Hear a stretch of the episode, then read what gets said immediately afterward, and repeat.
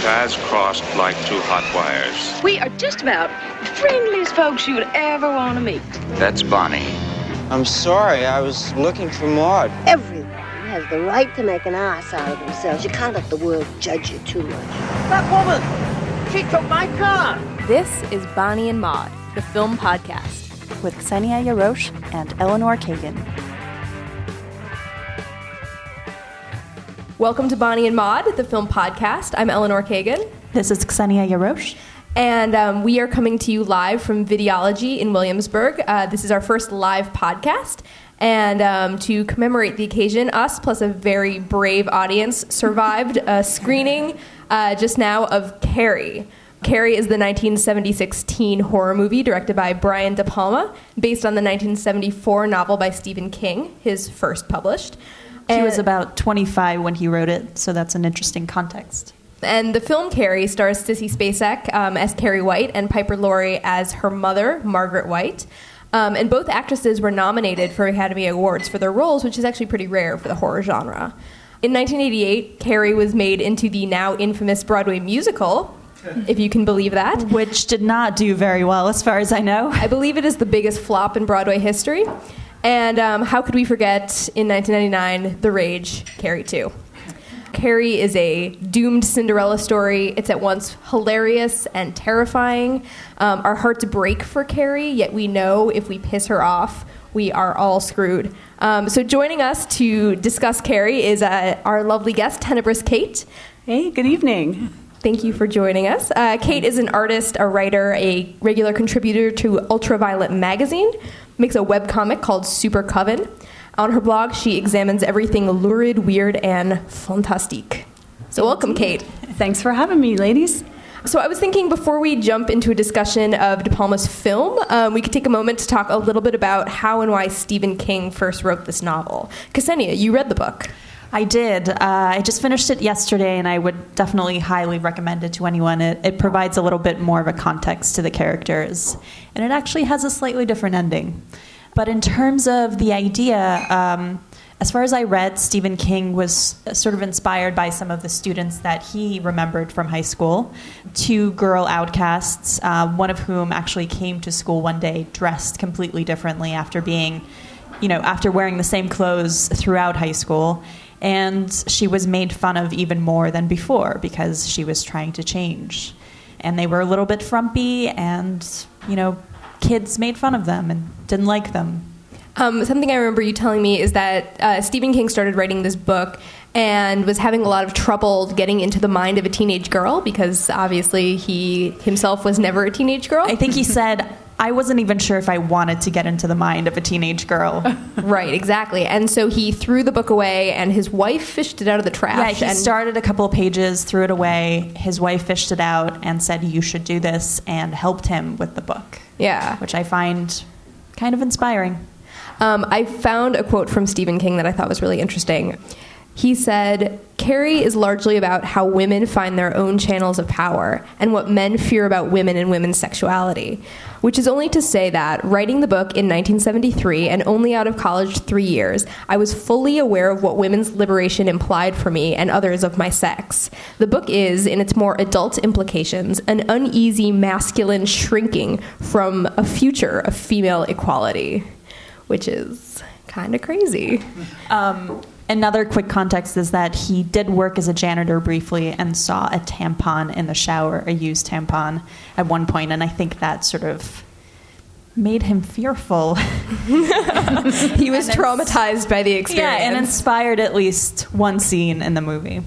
And so, why don't we start off um, talking a little bit about that shower scene that the movie opens with?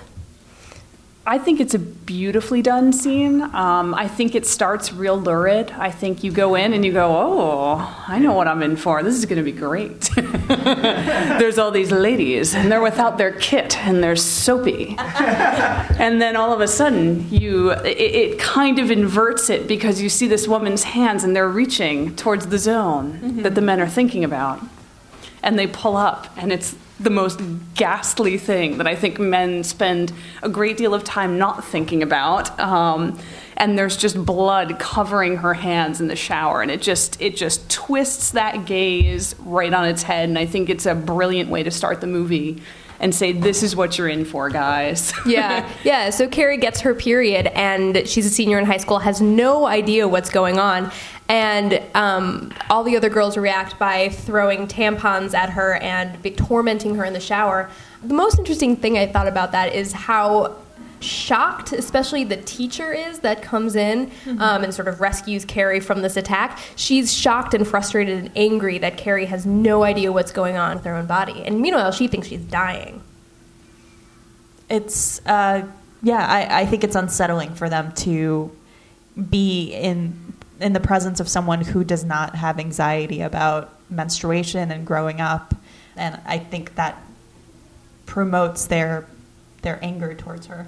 Well, anyone who's out of step in high school is going to be uh, problematic, I think, for other kids in high school. And I think uh, the naivete of the Carrie figure is uh, not met with sympathy by people, but it's met with hatred because they're uncomfortable with the idea that someone could be from this very, very different culture while their culture has been growing in its own sort of organic way. And she is so othered by these other teen girls that she's met with hatred and she's met with violence right off the bat. And it kind of, at one point in our lives, whether we're a guy or a gal, we've all been in Carrie's shoes. And I think right from that moment, we all have that pang of, of uncomfortableness of associating with this girl who's so um, outcast by her fellow high schoolers. Yeah, and I, I think that's where the frustration of the other kids comes in. Is like, I figured it out. Like, I already suffered through this. Why can't you get it together? One of the other things about a lot of teen movies that I really love is how, um, whether metaphorically or not, high school is basically related to a form of hell, you know? But further to that point, I one of the interesting things I've seen Carrie a number of times, and, and it's always very effective. Whether you find it cheeky and campy, or whether you find it uh, incredibly horrifically insightful in this kind of ecstatic truth sort of way. Um, I think one of the things about the beginning of Carrie, maybe the first half hour, is it's really not a high school movie, it's a women in prison movie. Because you've got these girls, you've got the, the classic women in prison trope of the sexy shower scene, of the humiliation, you've got the forced um, workout of the girls when they're forced to, uh, you know, atone for the sin of of um, There's the woman in charge. Exactly. And, and, and you have this whole thing of who's the prison matron. Maybe Carrie's mom is the prison matron in her way. There's a lot of slapping. Yes, lots of slapping. it's not really a high school movie at the beginning. And then you go into the makeover scene and the prom scene and all these kind of comfortable things, but it really shocks you in the beginning. And I think that's one of the strengths of the movie. And I think that's why it resonates with people. Hmm.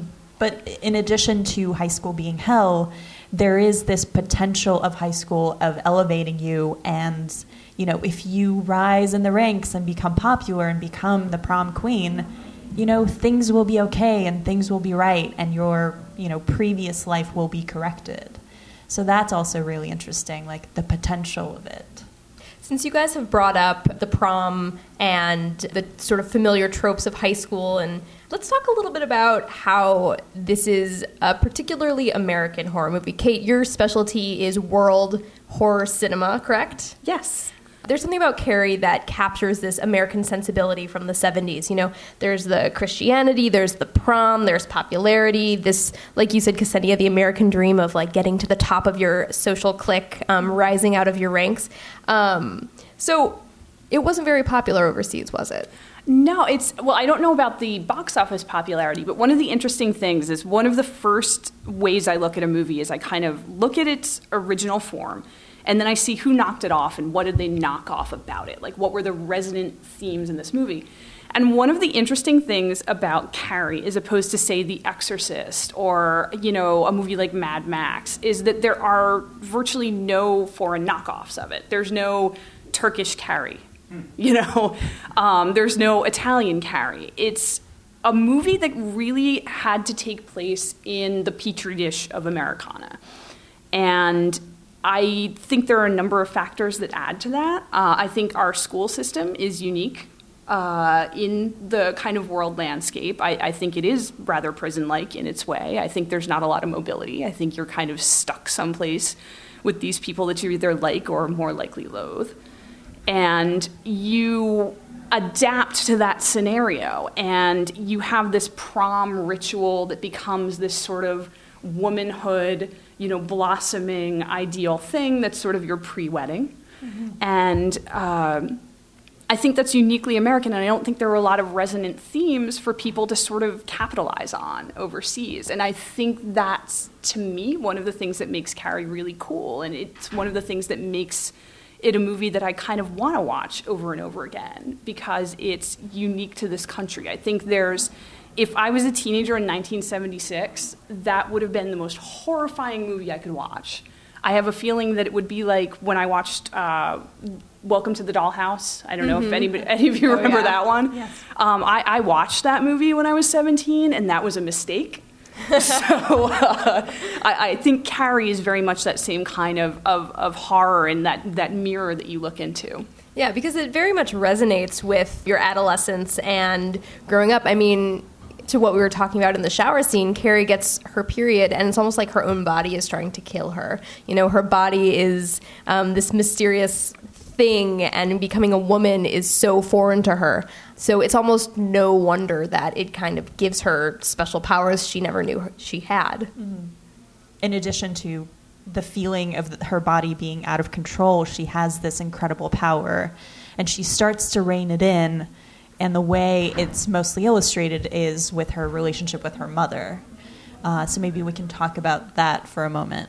Yes. Um, yeah, Carrie's relationship with her mom is um, fascinating. I mean, first off, Piper Laurie, who, you know, many may know from Twin Peaks, um, is phenomenal in this as the evangelist, um, you know, fire haired, uh, religious woman who uh, thinks the reason Carrie got her period is because she sinned and she has to pray that away. Um, it's um, obviously a very abusive relationship.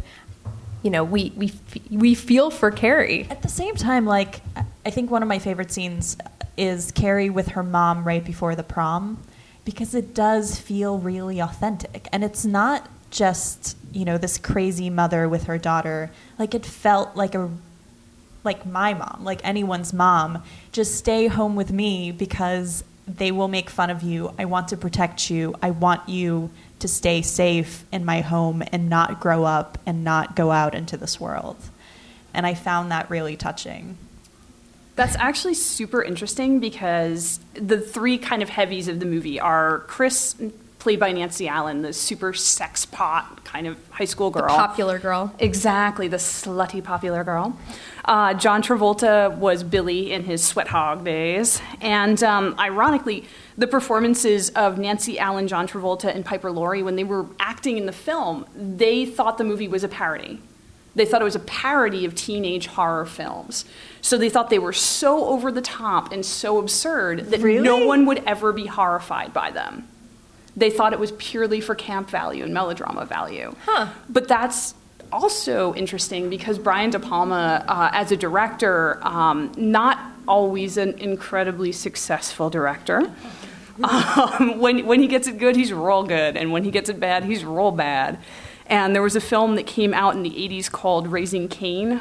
Um, I don't know if anybody here is familiar with that, uh, starring John Lithgow. And the infamous story about Raising Cain is that during, at Cannes on the panel, John Lithgow was telling everyone how this is this incredibly dramatic tale and, and you know, it's a horrific thriller. And yet, the marketing department at the studio who was releasing Raising Cain was marketing it as a campy, parodic comedy because De Palma's direction had gone so far past home base that they couldn't sell it anymore as a thriller. So I think the beauty of those performances is that depending on where you cast your eyes, you can see it as campy melodrama or you can see it as something, you know, dead serious by the end. Yeah, and this movie seems to fall, and Carrie seems to fall um, almost perfectly in between those two things. I mean, there are moments of Carrie that are so funny um, and so, you know, the opposite of scary. Just, you know, any other teen movie. And then there are, of course, moments that are absolutely horrifying. And I actually found the scenes between Carrie and her mother to be so terrifying. I don't know if it's just the idea of having this person who is the closest person in your life to you tell you that you're the devil and tell you that the things that are you're going through are not normal and shouldn't be happening to you. It's because of it's laying guilt. It's all things that you did wrong, or you know, just the fact that she tries to kill her at the end. Sure, that's a thing. I, I just feel like the mother is just scared of being a woman. She's scared of femininity and like the potential of being a woman, you know, pregnancy, menstruation, all that is just unbelievable to her. So she ties it up in this fanatic, fanatical Christianity.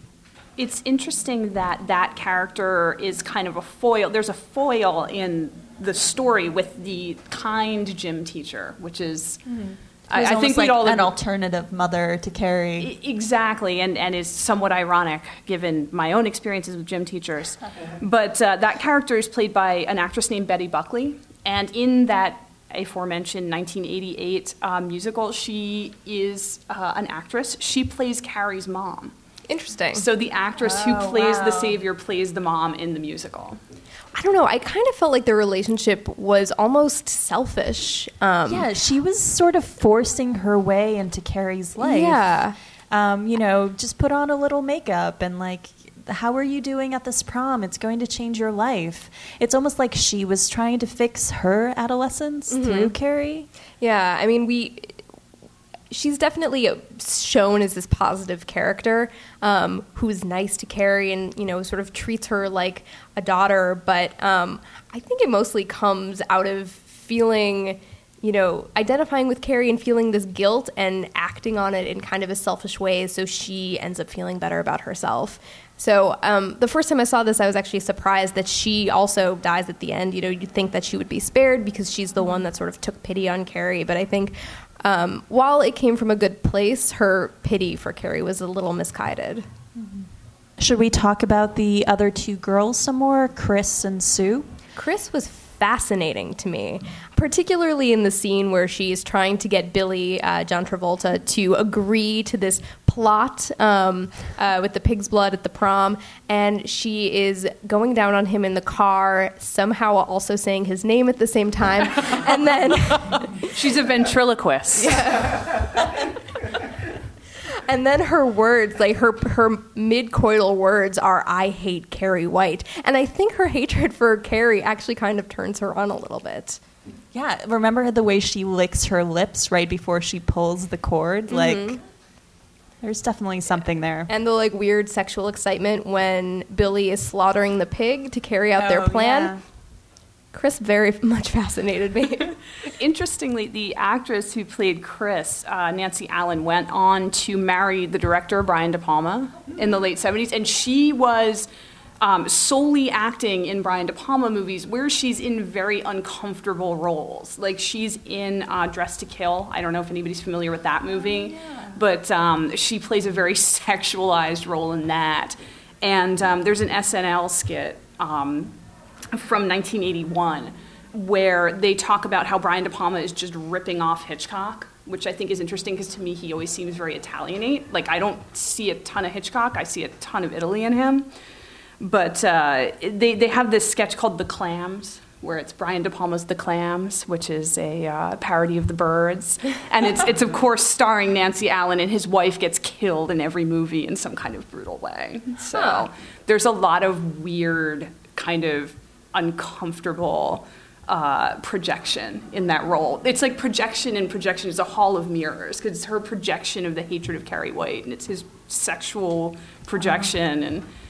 And if we're not all uncomfortable right now, then I'll have to work harder. Why do you guys think though it means so much to Chris that you know Carrie White get her due? It seems like there's revenge on top of revenge. on top of revenge in this movie. I think it's it's. Uh, I think if you look at the whole movie about being, if Carrie is not a joiner, if she's not a joiner, and, and high school is about joining and, and finding yourself in these tribes, and her absolute refusal, whether through naivete or through stubbornness, because I think there's a certain stubbornness to that character. You know, as you see her interactions with her mother. No, I'm going to prom. No, I'm sewing my dress. Fuck you, I'm showing my dirty pillows. you know, there's there's this very rebellious streak in this young woman, and I think that that makes a woman like Chris, who clearly is not enjoying this. The one time you see her having sex, she don't give a goddamn. Mm-hmm. She wants to get her way. You know, and if you see that and you see this woman, and if you view her through the idea that she has sacrificed so much and she's doing so much to be popular in school, and Carrie's just been like, I'm doing my thing, then you get this very angry character. Mm-hmm. I think I think she comes from a place of, of anger at, at someone who just don't give a damn. Right. Yeah, I, I think it goes back to that first shower scene. Mm-hmm. I, I wanted to talk about so there are two uh, male characters. There's Billy and uh, Tommy. Is mm-hmm. that the other one? Um, and so during this viewing, I was trying to figure out if they're used or if they're sort of a channel of action for Chris and Sue. Because in Chris's case, you know, she uses Billy uh, to get the blood. He sets it up, and then Tommy is Sue's boyfriend, and she gets him to ask Carrie to the prom. Mm-hmm. So, in essence, in order to do bad or good towards Carrie, they use men.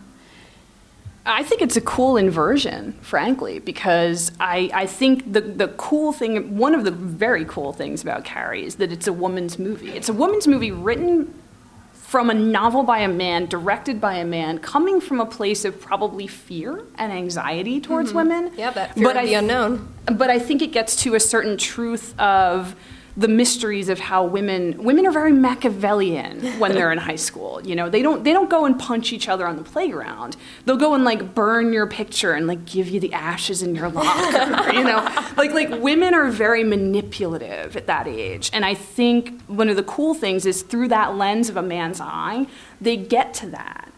And these two men, the the Tommy character is like the pretty dipshitty kind of you know like like heroine. And then Billy is is the you know the the the hooker or uh, you know in the western or, or, something of that nature. And uh, they're they're both you could make the whole movie without them. It doesn't matter what their characters mm-hmm. are frankly. You, it's about the women. And and these guys are just sort of a cog in the the plan that turns it in a certain direction. I think that's maybe uh, inadvertently subversive, but I think it's incredibly subversive, and I think it's one of the things that makes the movie cool. Yeah, I agree. I mean, what I love about Carrie is that it seems to set up so many teen movie tropes that we see in, you know, the teen movie blitz that happened throughout the 80s, 90s, 2000s when we were all coming of age and being influenced by movies. You know, the prom climax, you know, the prom is the most important thing. And then you have the guy who is bringing the outcast to prom, whether it's for charity um, or for a bet or for a dare. And ultimately, what all of these movies are is an exploration of the awakening of the female character of the outcast or of the popular girl and sort of their butting heads but it never really has anything to do with the guy and how he grows and learns well, sometimes he transforms because he realizes that he likes the nerdy girl after all once she takes her glasses Once off precisely course, yeah. she becomes blonde and glassesless or really just takes out her ponytail. Well, you can't expect That's not really that complicated. to like her with glasses. I know glasses suck. but it's good. You take off the glasses and everything has this cool, like just Jakin sort of Vaseline lens. It's brilliant.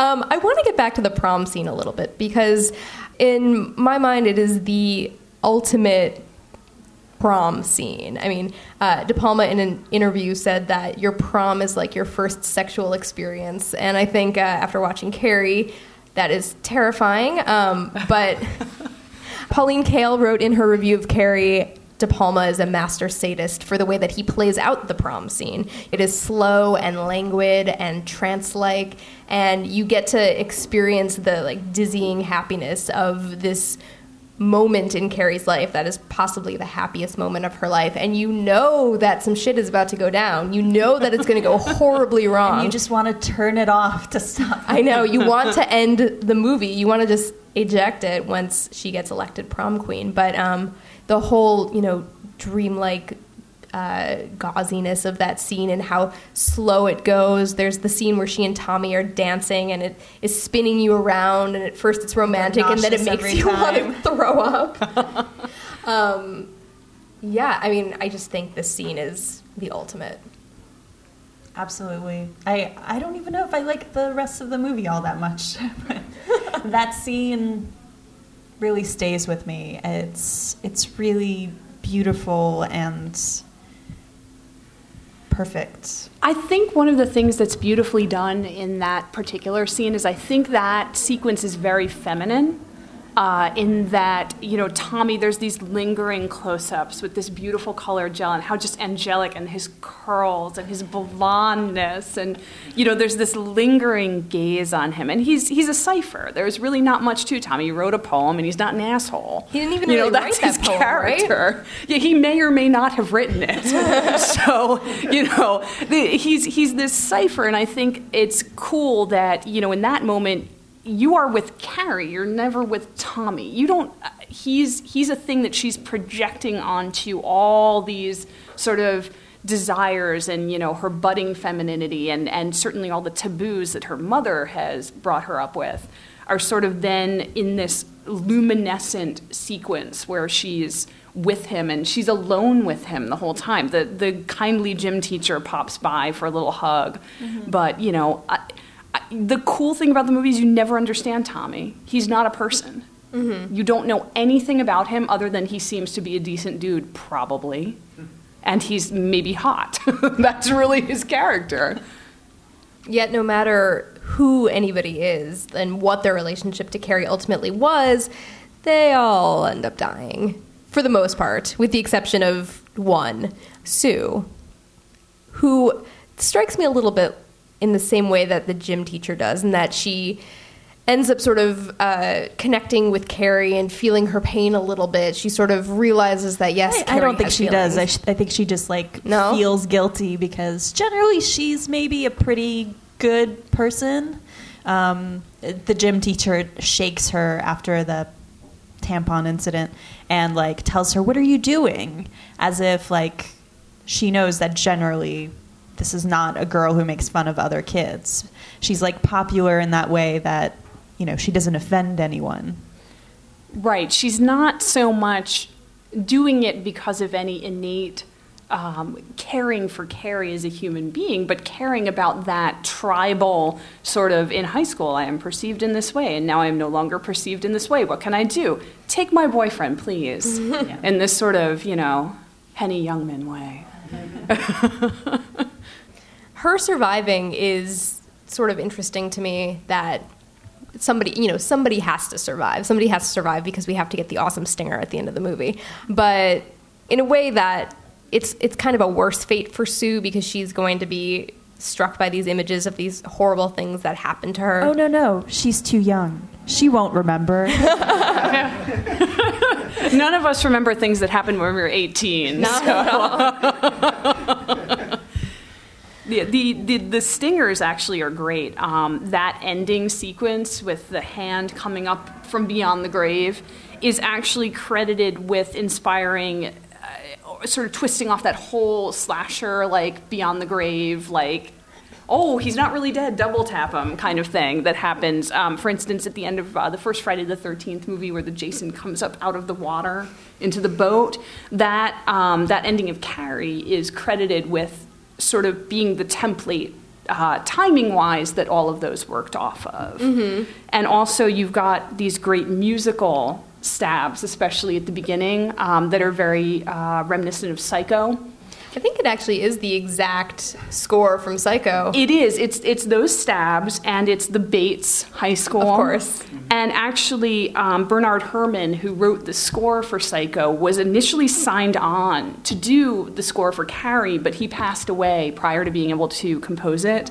And Pino Donaggio, who's um, was known for these very soupy, beautiful sort of uh, horror scores. Wound up working with Brian De Palma a number of times over his career, but he, uh, in homage to Herrmann and in homage to Psycho, uh, worked in those sort of ideas into the music that he wrote for the, the film. And the music was such a wonderful part of this film, especially how it, you know, lulls you into a false sense of uh, calm and security, especially during that stinger. And one thing that I love about that scene, you know, where uh, Carrie's hand shoots out of the grave, is uh, Sissy Spacek insisted that she herself be the hand that comes out. Um, they were originally going to get her uh, body double to do it, but she insisted. That it must be her, so she actually had her husband, um, who Well, was De Palma insisted that it was her husband. Who her husband was the art director of the film, so he buried her in a box under a bunch of pumice stones in that scene, and then you know she was down there for a little while while they were setting it up, and uh, you know finally she got to have that moment of glory. It's an incredibly effective scene. I was going to bring up uh, something that one of our listeners, uh, Galen Adair, uh, suggested. Well, he has this theory about a character that we haven't quite addressed yet, Norma. Um, Played by PJ Soles yes. of Rock and Roll High School At fame. Halloween. His theory is that her power is in the red hat. and that the reason she dies is because the red hat falls off. Well, she gives her red hat to her boyfriend in that one scene when he asked to be on the prom committee. So perhaps he is channeling that uh, that that power for that scene. My favorite though is when she's getting her hair done and the red hat is on top of the um, salon dryer thing, and like that was ridiculous. I just feel like all the cool kids in this movie are so not cool. That's high school. Isn't that how any teen Welcome movie is to really? feel like I've seen others where the cool kids are cooler. Okay, when I was in high school, we used to wear like six pairs of scrunch socks on top of each other so that you had to buy your shoes two sizes too big. That's not cool. I, I also really identified with the uh, the the wearing of uh, overalls throughout this movie because that was totally my style in high school. Overalls every day, What just like about PJ Soles. The short shorts at gym. Did you wear those? no, never wore those. That was very male gazy. Yeah. Yeah. I mean, even though this movie is very feminine and, you know, it definitely explores a lot about um, what it is to be an adolescent girl and what it is to go through to, you know, come of age, um, the gaze of the camera was incredibly creepy at times. You know, there is the opening scene in the shower where it's sort of going slowly over her skin. Leering. It, leering is the best word for it. And even though it does have that great turn where she gets her period, it's still, you know, draws you in like that. In the gym scene, it's going very leeringly across. We don't need like nine rounds of them doing exercises. Now push ups. All right. I, I think in that way, um, one of the interesting things is uh, the remake of Carrie that's due out later this year is by Kimberly Peirce, uh, who directed Boys Don't Cry, uh, which had a lot of, well, obviously as its central theme, had had gender uh, at its at its crux. Um, one of the things about having a movie like Carrie directed by a man known for his misogyny, um, certainly on screen misogyny. If anybody's seen Body Double with the drill coming up through the woman, that's nasty. Ah. Yeah, it's a nasty movie. Um, De Palma was did nasty things to women on film. Um, but I think having someone like that and having someone like Stephen King and the story that you were saying about him being uncomfortable with young women, um, making this movie, I think it made it so much more poignant for people of both genders to come at it because I think you have men coming at it from a point of the mystery of femininity, the mystery of adolescence, the untouchability of women. Like the fear of the period as a thing that can cause women to become monstrous and have You just telekinetic get powers. So emotional. and then, you know, shit blows up. it hits the wall. But um, you know, I think it's interesting that you have. I, I think the success of Carrie. It's kind of like I, I've heard critics say about H.P. Lovecraft. You can't have H.P. Lovecraft without him being a racist. You can't have somebody who's into um, this cosmic horror, this horror of the unknown, without him being a little fucked up in the head. You know, you, you can't have a movie like Carrie without it being about um, men being a little uncomfortable with women. It's an uncomfortable movie, and I think that's why it's successful. uncomfortable, but I still find a lot of power in it. I mean, um, the menstruation imagery is so rife throughout. I mean, when she's drenched in blood at the end, you know, the screen itself even goes red as, you know, her becoming a woman is the source of her power. I mean, it does maybe stem from this place of uncomfortableness, but I, I kind of like it. I kind of like the imagery that comes from it. I mean, uh, you know, growing up and becoming a woman as seen through teen films is supposed to be this terrifying thing. And this is, you know, even though it's ultimately tragic, Carrie is sort of, you know, taking control of her body and herself and her situation. Well, I think one of the articles um, that uh, you ladies had been talking about was uh, Kimberly Peirce talking about how she saw Carrie not necessarily as a horror movie and a tragedy, but as a superhero origin story, where like it's that. this woman who, um, through this strife and through this horrible situation, comes to find that she possesses great power, and ultimately, it you know it's a ruinous end, but. At the end, Carrie is the HBIC. She is the head bitch in charge of that town. She wrecks that town. That is her decision to do that. And I, I think that's something that, you know, um, certain viewers may find it scary um, and intimidating. And other viewers, you know, I remember the first time I saw Carrie and I'm going, F yes. Finally. You know, it's, it's very, there's something empowering about that. Yeah. There, there's so many movies where men, you know, aren't even judged. like male characters cause so much destruction, and they're celebrated. And Boys will be boys. and it's awesome. And like, yes, when I watched Carrie, I was like, there were definitely moments where I was uncomfortable. You know, like she killed so many people, and like, did she really have to set the school on fire? But yeah, when you look at it from another perspective, like she had been beaten down, and there had been so much damage done to her. She needed to take control, and yes, that meant some innocent people died, but No one's power. innocent in high school. it's okay. what are your guys' hopes for the for the remake that's coming? Well, as someone who recently finished the book, I hope it incorporates uh, the ending from the book a little more. Because Um, it's different. Yes. The uh, trailer would have us believe that it does. Oh, really? Yeah, the trailer is uh, gives you a sense that there's a lot more expansiveness to the the ending of the story Maybe I than saw there the is. wrong trailer. I'll, I'll send you a link. Okay. But yeah, and supposedly it also focuses more on the three girls as they grow and like what happens with them. Whereas I feel like De Palma's movie maybe emphasizes a little too much Carrie's relationship with her mother, which is definitely, you know, an important point in the book. But I want to see the three girls. For me, uh, I actually my my stance on horror remakes is like honestly, I don't really have a problem with it. I think you should really, if there's an interesting story to tell, you know, we don't sit there and say like, oh, they're remaking Frankenstein, or oh, they're remaking Dracula, because they're so in our public domain as people that uh, we don't worry about it. So I think now it's you've got Leatherface and Jason and Michael Myers and Carrie are, are our new Dracula and Frankenstein and all these other stories. So I'm cool with it.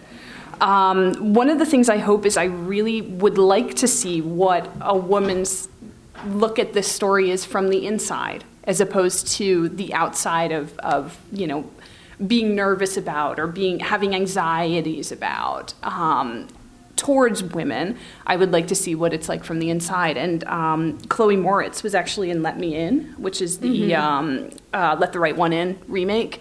And that has a lot of interesting sort of gender stuff in it. So I would be interested to see sort of what direction that goes in. Yeah. So uh, right now, I was thinking maybe we could open it up to our audience to see if uh, anybody has any questions, comments, or observations that they would like to uh, talk a little bit about or ask of us. So maybe it's because I grew up in a religious family, but you guys didn't tuck touch at all on the religious imagery, which is really what struck me this time. And it does fit a little bit. I mean, if you buy uh, into the idea, the very well substantiated idea, I would say that that religion, a lot of what it's done is kept down women. Then you have this mother who's keeping down her daughter using all this, using religion and. Uh, keeping down both her sexuality and her mind, the power of her mind. But um, there's just so much there that, like the blood thing comes from. It means sin, and there's uh, when the mom dies, she's uh, in the shape of a of a of Jesus On the cross, On the cross, and they, they and it's the same like head to the side image that they have um, all in the particular painting in the house that they keep showing. The Tommy Ross character is sort of like Judas. They make a big deal out of him kissing her before um, she gets the blood on her. Um, so that's my long rambling question. Um, yeah, when the mom dies, it's almost like, or when the mom is approaching Carrie to kill her, it's almost this sort of sacrificial moment where she's has her grinning. arms out, like she's, you know, the savior coming to sacrifice Carrie for religious reasons. Um, but I guess what I make of the religion, the use of religion in this movie is that De Palma's sort of anti-religion. You know, it seems very much I, I like think he's that goes back to Stephen King. oh Stephen King's anti-religion. Well, the interesting thing about that um, that figure that's in the um, little kind of um, you know chastity closet is uh, that's not Christ; it's Saint Sebastian, um, who's pierced with all the arrows, and that's why she's at the end. She's pierced with all the arrows, and it's certainly a Christ-like pose that she's in with the arms spread and, and kind of cocked. Um, but the interesting thing about Saint Sebastian, and um, disclaimer, I was not raised Catholic. The interesting thing about Saint Sebastian is just uh, as a sort of visual figure, he's one of the most frequently s- male sexualized saints. Um, I have heard from numerous internet sources uh, that um, you know certainly the figure of that that beautiful male torso and and, and he's just draped um, around the groin is something that a lot of people at a very early age found to be very arousing. So I think it's interesting that Saint Sebastian is the figure that they pick as opposed to the Christ figure because he is someone who I think for a lot of people represents um, early age sexuality. And okay, did you guys find uh, the mother's death cry orgasmic? Yeah, Like, Very it's- much so. Definitely. Yes. I just wonder how intentional that was. I would say probably very intentional. I would think so. I mean, it's I would think this. so. It's this moment that she. It's this. You know, supposedly the second moment in her life that she's had this release where something that mm-hmm. seems so wrong and and sacrilegious and terrifying excites her. You know, mm-hmm. when her husband comes home and, you know, for all intents and purposes, rapes her, and you know, it results in Carrie. You know, she she liked whiskey on his breath. She liked having uh, His premarital hands all sex over her, yeah. Right, and I think when she is sort of herself being sacrificed uh, to God, there is some kind of thrill in it for her. Sure, and there's um, the idea that the marriage to God, you know, the metaphorical marriage to God, is being consummated in the moment of death. Possibly. Kate, I actually have a question for you. Is um, the horror genre is usually one that tends to go more into male interest than female interest, just because in horror movies there's so much violence against women and things like that. But for you, how did you get into horror, and you know, where does that interest come? Oh gosh, for me, um, uh, honestly, I started watching horror movies at a real young age. I, I just always liked it. I always liked the thrill. I liked the taboo. For me, I, I know there's a lot of misogyny in horror films, but frankly, I find a lot more misogyny in your average um, uh, romantic comedy than I do in your average horror film. Because an average horror film is at least showing women having sex, and an average uh, an average romantic comedy is is is punishing me into this state where I have to compromise my beliefs in order to you know settle down and have children that I don't want to have and have a relationship that I don't want to have. So I'd rather at least see you know tits and blood in the process. To, to sum it up. All right. Um, well, on that note, um, I think. um, we will uh, wrap up this podcast. Um, this has been Bonnie and Maud. Huge thank you to uh, Tenebrous Kate for joining us for this discussion. Thank you guys. This was a blast. Um, Thank you. Thanks to Videology for hosting us, and thanks to our producers Amber Hall and Matt Carmen. I'm Eleanor Kagan. I'm Ksenia Yarosh. You can subscribe to Bonnie and Maud on iTunes. Uh, you can also find us at bonnieandmaud.com and on Facebook and Twitter. And on Tumblr. You can also email us at bonnieandmaud at gmail.com. Thanks. Thank you guys so much for coming and Thank listening to this. We really appreciate you guys all being here. Yes. Thank you.